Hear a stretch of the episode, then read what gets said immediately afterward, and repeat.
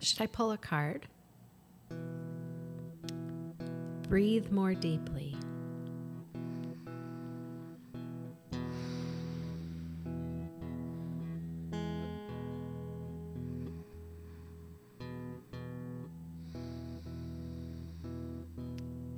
I can feel my shoulders relaxing. For me, it's my neck and my shoulders. And I remember once a couple of years ago, my hairdresser, I was sitting in the chair and I was just stressed beyond. And she started to massage, kind of pinching the back of my neck. And I started sobbing right in the middle of the salon. And she just turned the chair to the corner so that I could sob quietly and collect my thoughts. And it felt really good to just let it go. Like she just touched me exactly where I needed to be touched to just release all of this terrible stress that I'd been holding in. And, uh, but it's a hair salon. So she said to me later, everybody was dying of curiosity to find out why you were crying. you know? so, It was a slow day at the salon. yes.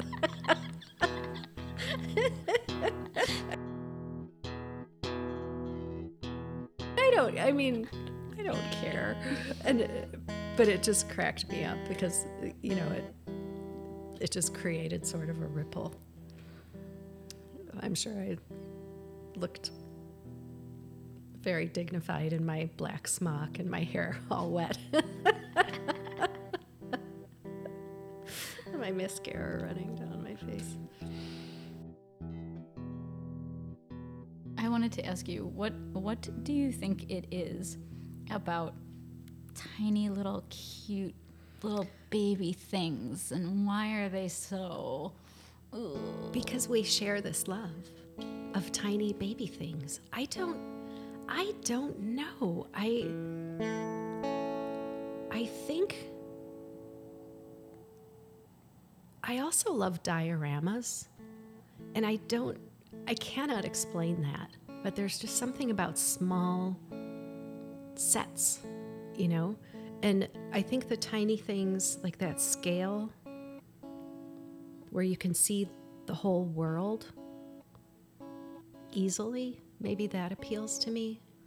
When everything is always so big and distorted and lacks context, maybe there's a comfort in that. As I've had this longer period of, of calm and rest, it, I get really mad when I think about how much time I've wasted being busy and distracted in the past. And I really fear that whatever I've built or created in this patch of time that I've had is all going to disappear the minute I step back into the the day-to-day scrum that I've been managing to avoid for a few months. It really scares me. I just think it's, it's all going to slip through my fingers again and I'll completely forget and I'll go back to being the same stressed out person that I was a year ago. Um, I really like this person right now. She's kind of fun. I, I dare say she's really fun. I don't think she was very fun last year. I was just trying to survive, you know. And that's not unusual. That's a lot of people's story. But I really want to retain some of this. I don't want to take things so seriously. Ever. Again, ever.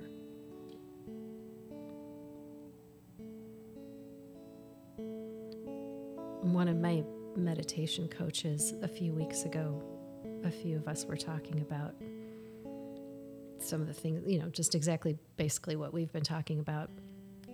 And he said, We're all making this up anyway. And I thought, We are. like, that we're all just making all of this up. I think that's wonderful because then we can make other stuff up. Why not make fun stuff up? Why not create a diorama of your happiest world? Why not have all the little things? I think I have most of them at this point.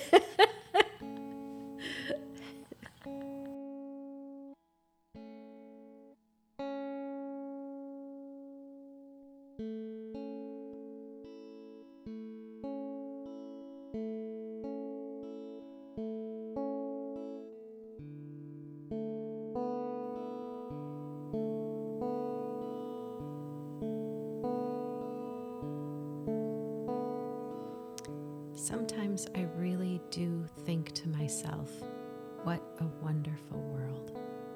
Welcome to the Alive Hour.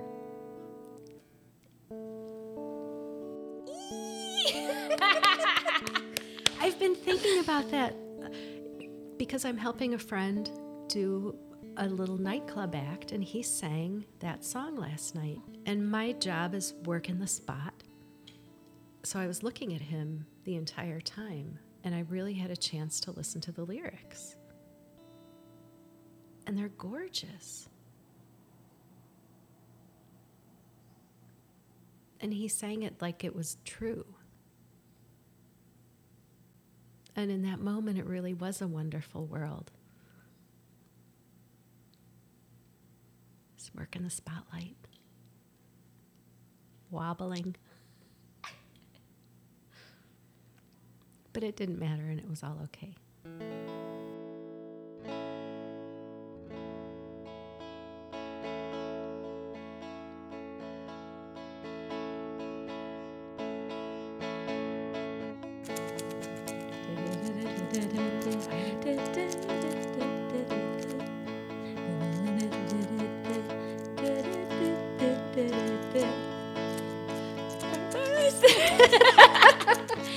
What key are we in? First, first, because he's much lower. Oh, yeah. like, first there is a mountain, and there is no mountain, and there is a caterpillar sheds his skin to find the butterfly within. And then there's the the third Thing that doesn't know but to singing Oh, Juanita. oh, Juanita.